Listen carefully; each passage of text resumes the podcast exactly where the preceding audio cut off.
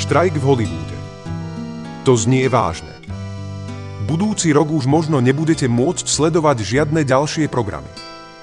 Je to smiešne, keď sa nad tým zamyslíte.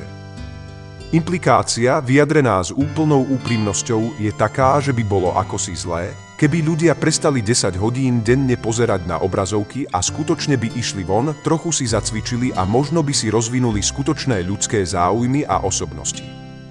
Ak by ľudia vyšli von a dostali trochu slnka, potom by jedna vec mohla viesť k ďalšej a po chvíli by mohli skutočne premýšľať a komunikovať medzi sebou. Ich hladina testosterónu môže dokonca stúpať. To sa jednoducho nemôže stať. V skutočnosti sa ľudia stále zaujímajú o filmy. Pandémia to nezmenila bez ohľadu na to, čo vám hovoria Associated Press a hollywoodskí manažéri. Zmenilo sa to, že ľudia sú unavení z Hollywoodu. Mainstreamové filmy sú nadbytočné, prázdne a očividne spolitizované. Priemysel je úplne bez nápadov, ak svojim zákazníkom sa správa pohrdavo. To je skutočný základ krízy.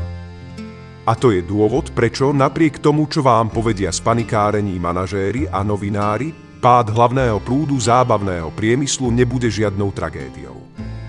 Je to nevyhnutný krok v procese vytvárania niečoho udržateľného.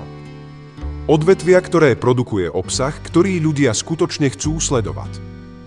A toto odvetvie prichádza, či už to hollywoodskí manažéri a scenáristi chcú alebo nie –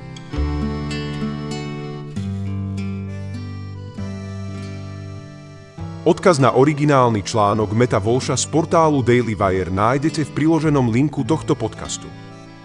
A pozrite si aj jeho starší text na stránkach dailyline.sk.